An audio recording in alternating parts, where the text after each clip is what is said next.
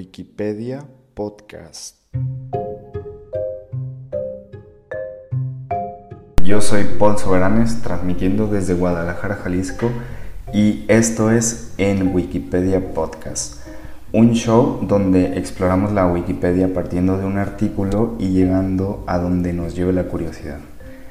Yo soy nacido en Sinaloa, México, soy ingeniero de profesión, pero en mi tiempo libre pues hago este podcast. Y para este primer episodio quiero iniciar con una historia personal. Cuando yo estaba morrito, me acuerdo que mi hermana y yo le teníamos mucho miedo a la carreta de la muerte. La carreta de la muerte es un mito de la cultura popular. Era básicamente una carrera que pasaba por las calles a medianoche y se llevaba a los niños que se dormían tarde. Y bueno, si tú la veías, pues como que te morías y se llevaba tu alma y así. Eh, no sé si algunos de ustedes han escuchado, pero, o sea, para sorpresa, este mito como que sí es demasiado popular en la cultura latinoamericana, porque encontré un artículo en la Wikipedia sobre esto. Aunque la verdad es que no se llama la carreta de la muerte como tal, pero eh, pues sí existe como que el mito por ahí, ¿no? Este, bueno, si te parece, vamos a empezar a leer este artículo de Wikipedia que se llama Carreta sin bueyes. La carreta sin bueyes es una leyenda perteneciente al folclore costarricense acerca del espectro nocturno de una carreta que aparece por las noches y recorre las calles de algún pueblo o ciudad, sin que se vean bueyes que la arrastran ni tampoco boyeros que la, que la dirijan. En general la aparición se trata del fantasma de una carreta que deambula por las noches las callejuelas de alguna ciudad, especialmente aquellas donde viven jóvenes libertinos o matrimonios que pelean constantemente. También se comenta que aparece cerca de, la casa de alguna persona que se ha vuelto muy codiciosa o un avaro que acaba de morir. En ambos casos, la presencia del espectro es la advertencia a los pobladores de que corrijan su forma de vivir y busquen el buen sendero. Pues prácticamente sí, como que sí cuadra porque esta carreta de la muerte, pues prácticamente era como que la amenaza de que ya duérmete porque si no va a pasar la carreta. El fantasma se caracteriza porque a simple vista se observaría que la carreta camina por sí misma, con la yunta alta y vacía, sin bueyes que la arrastren o boyero que la dirija, aunque el mito cuenta que realmente sería conducida por el fantasma de una bruja o incluso en algunas ocasiones por el mismo Satanás en persona, generalmente de forma invisible o convertido en un buitre. O sea, como que esto sí está muy... O sea, sí, sí parece como que el mismo mito que yo conozco, aunque pues obviamente no soy de Costa Rica. Vamos a ver, origen del mito. En su libro La carreta costarricense, el filósofo Constantino Lascaris señala que la leyenda de la carreta sin bueyes tuvo su origen en el impacto que causó entre la población costarricense el chirrido de las carretas que recorrían los cadáveres de las víctimas de la epidemia de cólera morbus. Después de la campaña nacional de 1856 a 1857, la cual causó la muerte de alrededor del 10%, unas 10.000 personas de la población del país en esa época. Quizás su origen más remoto pueda ser eh, en las pestes que asolaron a Europa durante la Edad Media, pues los muertos de la peste negra o pulmonar eran llevados a la fosa común en carreta. También se ha argumentado que una de las causas del origen de este mito se remontan más atrás, en la época de la colonia española, donde los colonos, ante la escasa población indígena que habitaba el país aún antes de la llegada de los conquistadores, se veían obligados a trabajar en la labranza de la tierra, actividad en la cual la carreta era una de sus principales herramientas. Ok, aquí pues parece que casi todos los mitos populares este, que existen muchos, son originados pues en la, durante la época de la colonia, de la conquista, más bien la colonia, porque pues era como una forma de, crear la identidad eh, latinoamericana, ¿no? O sea, la, la, identidad de la colonia. Así que pues vamos a ver, vamos a darle clic a la colonia española. Colonización española de América. Ok, dice, la colonización española de América fue el proceso por el que se implantó el nuevo mundo, perdón, en el nuevo mundo una administración que pretendía ser imitación o duplicado de la administración peninsular contemporánea. Este periodo se extendió desde 1550 hasta el 13 de agosto de 1898, cuando la bandera española se arrió en San Juan de Puerto Rico. La colonización de América fue efectuada sustancialmente por la corona de Castilla, ligada a los reinos indianos, y es la continuación de una primera expansión y experiencia colonizadora del reino de Castilla en las Islas Canarias, en las cuales ensayó por primera vez a cierta escala la experiencia de conquistar, repoblar y administrar un territorio nuevo, habitado por pueblos desconocidos, asimilándolos y cristianizándolos en el proceso. Vamos a ver el apartado de la conquista. El 12 de octubre de 1492, Cristóbal Colón llegó a América, a la isla de San Salvador, ubicada en el archipiélago de las Lucayas. Eh, las Lucayas, dice, o las, bueno, Bahamas, oficialmente la mancomunidad de las Bahamas es uno de los 13 países que forman la América insular, Antillas o Islas del Caribe, uno de los 35 del continente americano. Su capital y ciudad más poblada es Nassau, situada en la isla New Providence. Bueno, eh, el 5 de diciembre de 1492 Colón llegó a la isla española, actualmente dividida en dos países, Haití y República Dominicana, y formó allí la primera colonia europea en el mundo. Eh, la expansión castellana hacia el oeste produjo tensiones con Portugal, pidiendo a ambos reinos la mediación del Papa. El Papa Alejandro VI en 1493 delimitó el área de influencia que cada reino podía reclamar al otro, con una línea de polo a polo situada 100 leguas al oeste de los Azores. Poco después, el Tratado de Tordesillas en 1494 trasladó la línea fronteriza a 370 leguas al oeste de Cabo Verde, abriendo así una amplia zona al este de Sudamérica para la expansión portuguesa, que se conocería posteriormente como Brasil. Ok, entonces ya sabemos por qué, como que Brasil es como algo muy separado de, del resto de las colonias españolas. En 1518, una expedición dirigida por Hernán Cortés llegó a la isla de Cozumel, pasando después por las costas de la península de Yucatán hasta llegar al río Grijalva, donde se produjo una lucha.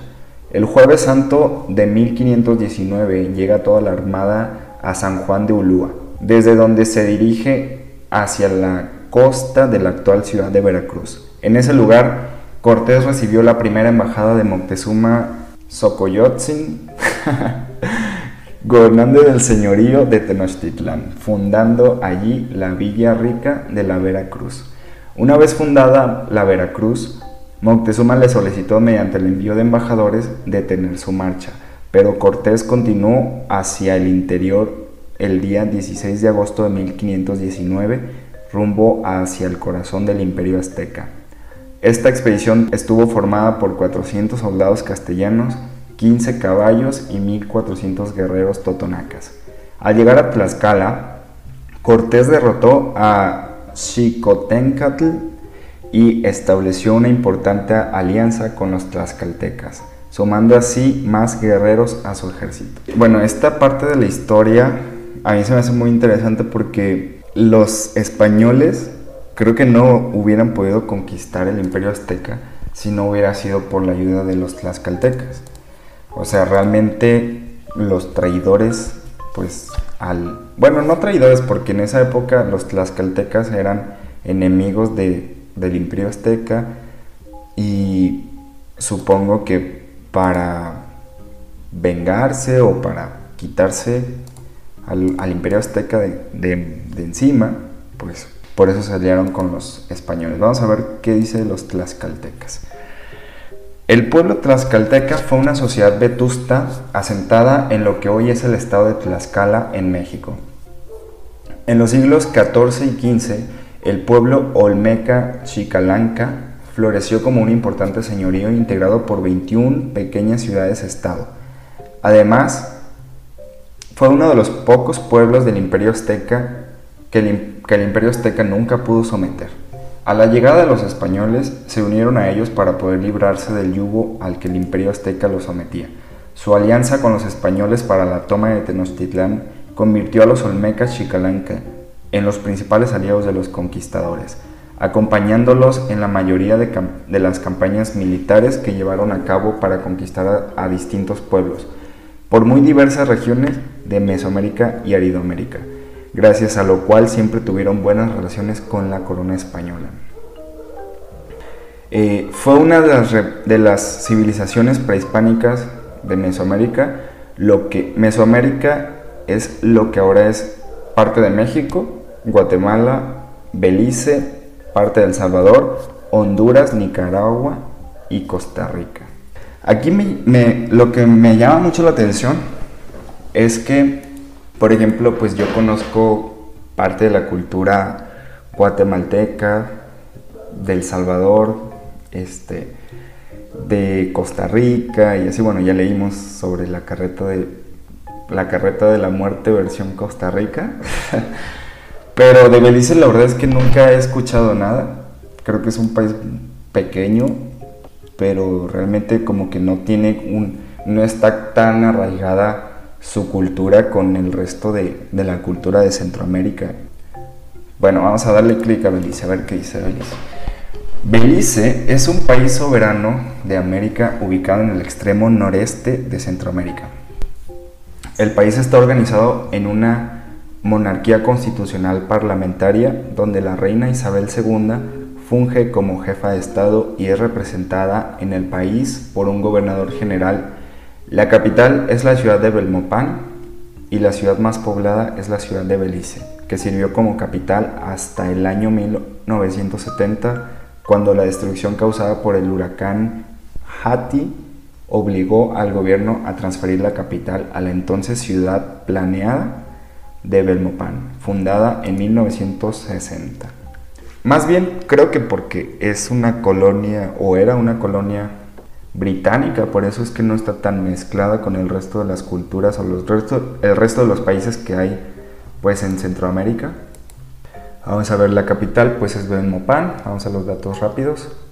La ciudad más poblada, ciudad de Belice. Idiomas oficiales, el inglés es el idioma oficial, el español es el idioma mayoritario, criol y lenguas mayenses. Ok, el criol el criollo beliceño, llamado criol por sus habitantes, es una lengua criolla que cuenta con unos a 70.000 hablantes nativos en Belice. Además, contando a quienes lo hablan como segunda lengua, es utilizado por un 70% de los habitantes de Belice, donde constituye la lengua la lengua franca. Forma de gobierno, monarquía constitucional parlamentaria, reina Isabel II, independencia del Reino Unido. Fíjense que el Reino Unido es, es algo muy raro porque cuando nosotros pensamos en Reino Unido, al menos yo, cuando pienso en Reino Unido, pienso en Inglaterra o en... Sí, en Inglaterra. No sé ustedes qué piensan, pero Reino Unido, a ver, aquí dice, vamos a ver. El Reino Unido, oficialmente el Reino Unido de Gran Bretaña e Irlanda del Norte, es un país soberano e insular miembro de la Unión Europea. Creo que esto no, no está muy actualizado porque aquí dice, bueno, tiene una nota. El 23 de junio de 2016 Reino Unido decidió, decidió en referéndum abandonar la Unión Europea. La primer ministra británica invocó el, el artículo 50 del Tratado de la Unión Europea que regula la salida de un Estado miembro el 29 de marzo del 2017 una carta dirigida al presidente del Consejo Europeo. Sin embargo, su salida no es aún efectiva. Ok, entonces no está tan desactualizado. Ah, está ubicado en, la, en el noroeste de la Europa continental. Su territorio está formado geográficamente por la isla de Gran Bretaña, al noroeste, noreste perdón, de la isla de Irlanda y pequeñas islas adyacentes. Irlanda del Norte es la única parte del país con una frontera terrestre que la separa de la República de Irlanda. Gran Bretaña limita al norte y al oeste con el Océano Atlántico, al este con el Mar del Norte, al sur con el Canal de la Mancha y al oeste con el Mar del Irlanda. El Reino Unido es un estado unitario comprendido por cuatro naciones constitutivas, Escocia, Gales, Inglaterra e Irlanda del Norte. Es gobernado mediante un sistema parlamentario con sede de gobierno y capitalidad en Londres, pero con tres administraciones nacionales descentralizadas en Edimburgo, Cardiff y Belfast, las capitales de Escocia, Gales e Irlanda del Norte respectivamente. Eh, es una monarquía parlamentaria, siendo Isabel II la jefa del Estado, jefa de Estado. Coloquial y erróneamente se denomina Gran Bretaña e Irlanda, consecuencia del mayor peso de ambos territorio y reino respectivamente dentro del Estado. Por, es lo que yo decía, o sea, normalmente a veces decimos, ah, Gran Bretaña o Inglaterra, pero pues realmente es como por el peso que tiene. Gran Bretaña creo que es lo más grande, territorialmente es más grande, y Inglaterra pues ahí, es, ahí reside el gobierno. Ok, el Reino Unido tiene 14 territorios de ultramar todos ellos vestigios de lo que fue el Imperio Británico, que en su territorio internacional llegó a alcanzar y a abarcar cerca de una quinta parte de la superficie terrestre mundial.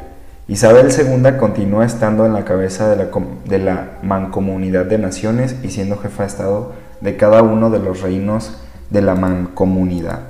La mancomunidad de naciones, antiguamente Mancomunidad Británica de Naciones, es una organización compuesta por 53 países soberanos independientes y semi-independientes que con la excepción de Mozambique y Ruanda comparten lazos históricos con el Reino Unido. Su principal objetivo es la cooperación internacional en el ámbito político y económico y desde 1950 la pertenencia a ella no implica sumisión alguna a la corona británica aunque se respete la figura, se respeta la figura de la reina del Reino Unido, con el ingreso de Mozambique, la organización ha favorecido el término mancomunidad de naciones para subrayar su carácter internacionalista. Sin embargo, el adjetivo británico se sigue utilizando con frecuencia para diferenciarla de otras mancomunidades existentes a nivel internacional. ¿Qué países son parte como de esta mancomunidad, este, que no es propiamente un imperio, no es un reino, pero pues como que sí forman parte. Actualmente la mancomunidad carece de constitución, pero sus miembros se comprometen voluntariamente a cumplir con la Declaración de Principios de la Mancomunidad firmada en Singapur en 1971 y ratificada en la Declaración de Harare de 1991. En términos generales, la declaración reconoce la importancia de la democracia y el buen gobierno, el respeto de los derechos humanos, la igualdad entre el hombre y la mujer, el respeto a las leyes y el desarrollo socioeconómico sustentable. La financiación de la organización proviene de los gobiernos que participan con una cuota calculada a partir del Producto Nacional Bruto y el tamaño de la población de cada país. Como dato anecdótico, una característica de los países del Commonwealth es que generalmente su sentido de circulación es por la izquierda, diferenciándose de los otros países donde es por la derecha. El, sentido de circulación se refiere a cómo conducimos, ¿ok? en el tráfico, perdón, en el tránsito organizado, los vehículos que viajan en sentido opuesto son separados a ambos lados de la calzada para evitar el bloqueo mutuo de la circulación o eventuales colisiones. Cerca del 34% del mundo conduce por el lado izquierdo de la carretera, mientras el 66% lo hace por la derecha. Ok, es como un dato curioso que los, los miembros de, de, la mancomunidad de naciones este, circulan por la izquierda. Las excepciones son Canadá y Belice, ya que a pesar de ser ambos miembros de la mancomunidad, establecieron su sentido de circulación por la derecha. Una, bueno, una otra característica de los países de la Commonwealth es que las, las misiones diplomáticas de cada país en los otros son llamadas altas comisiones en vez de embajadas. Los países miembros pues son muchísimos, son 53 países. En América, en el continente americano, e, están eh, Antigua y Barbuda, Bahamas, Barbados, Belice, Canadá, Granada, Jamaica, San Cristóbal y Nieves, Santa Lucía, San Vicente y las Granadinas. Eh, la Mancomunidad de Naciones tiene presencia importante en los cinco continentes. Los 53 países miembros forman una comunidad de casi 2 mil millones de personas, casi la tercera parte de la población mundial. Sin embargo, a lo largo de su historia han habido varios incidentes que han obligado a la, institución a suspender la participación de algún país, generalmente por violaciones de derechos humanos. Por ejemplo, la India británica eh, abandonó definitivamente en 1947 tras su independencia del Reino Unido. Sudáfrica renunció voluntariamente en 1961 tras las presiones internacionales por su política de apartheid sin embargo, fue remitida en 1994 tras la victoria de Nelson Mandela.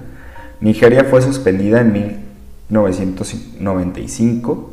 Pakistán renunció en 1972 y solicitó su reincorporación en 1989. En 1999 fue suspendido para ser readmitido en 2004. El 23 de noviembre de 2007 fue nuevamente suspendido y finalmente readmitido en 2008. O sea, Pakistán como que sí fue y vino y fue y vino. Según yo, Pakistán junto con la India formaban parte como de una colonia que es esta India británica. Vamos a ver qué dice sobre la India británica. El Raj británico fue el régimen de gobierno colonial de la corona británica sobre el subcontinente indio entre 1858 y 1947. Este régimen también es conocido como el gobierno de la corona de la India o gobierno directo de la India. En la actualidad, el área bajo dominio británico que era llamada India Británica está repartido entre los estados de la India, Pakistán, Bangladesh y Birmania. Los estados que eran gobernados por reyes hindúes bajo tutela británica eran llamados estados principescos. La unión política resultante fue también conocida como Imperio Indio. Ok, entonces, si vamos a los datos rápidos, eh, vemos que la capital es, bueno, era Calcuta hasta 1912 y luego fue Nueva Delhi hasta 1947, que actualmente pues es la capital de eh, de la República de la India y sede del Poder Ejecutivo, Legislativo y Judicial del Gobierno de la India.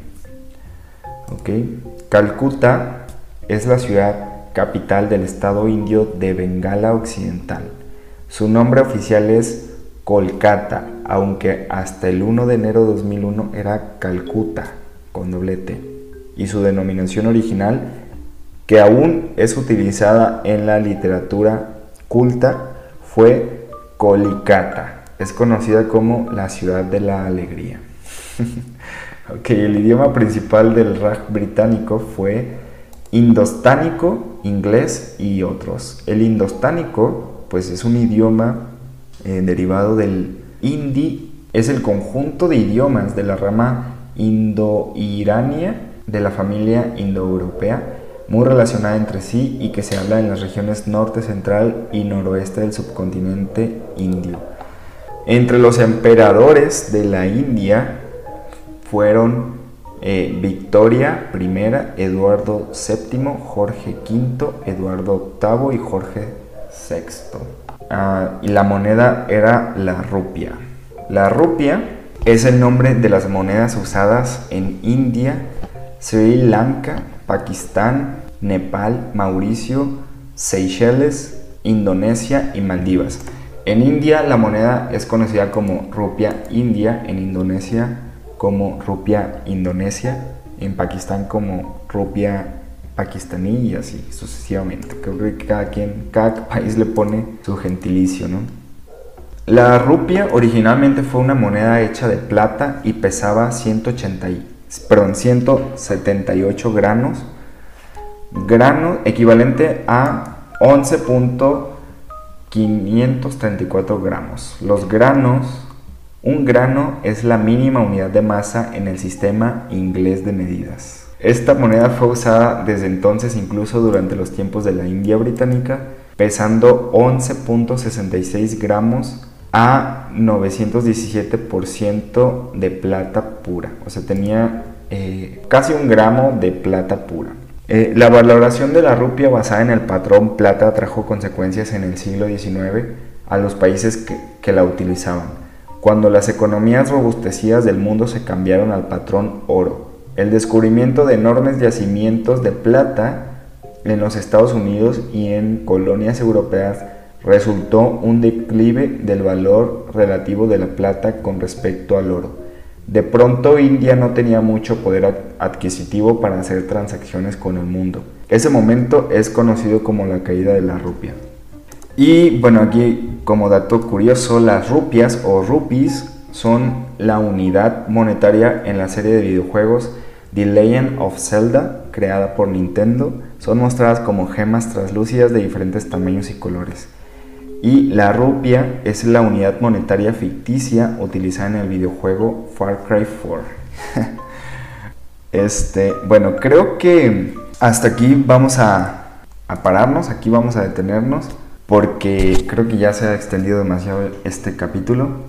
Pero la verdad es que es increíble cómo pasamos de una historia de terror de mi pueblo a terminar hablando de, de monedas, monedas indias y e Indonesia. Así, así. Bueno, espero que te haya gustado este capítulo. Muchas gracias por escuchar hasta el final en Wikipedia Podcast. Si te gusta este show y quieres interactuar, pues abrí una cuenta de Twitter y en una página de Facebook que se llama en Wiki Podcast. Igual pues por ahí puedes dejarme un mensaje, pues sugerirme algún tema, algo que quieras, lo que sea, pues por ahí, ¿no? Y yo te espero la próxima semana donde hablaremos sobre temas mm, súper interesantes, temas que nos van a hacer como que despertar un poco el interés y, y saber que existen muchísimas cosas en el mundo y sobre todo muchísimas cosas en internet. Yo soy Paul Soberanes y nos vemos en el próximo capítulo de En Wikipedia Podcast.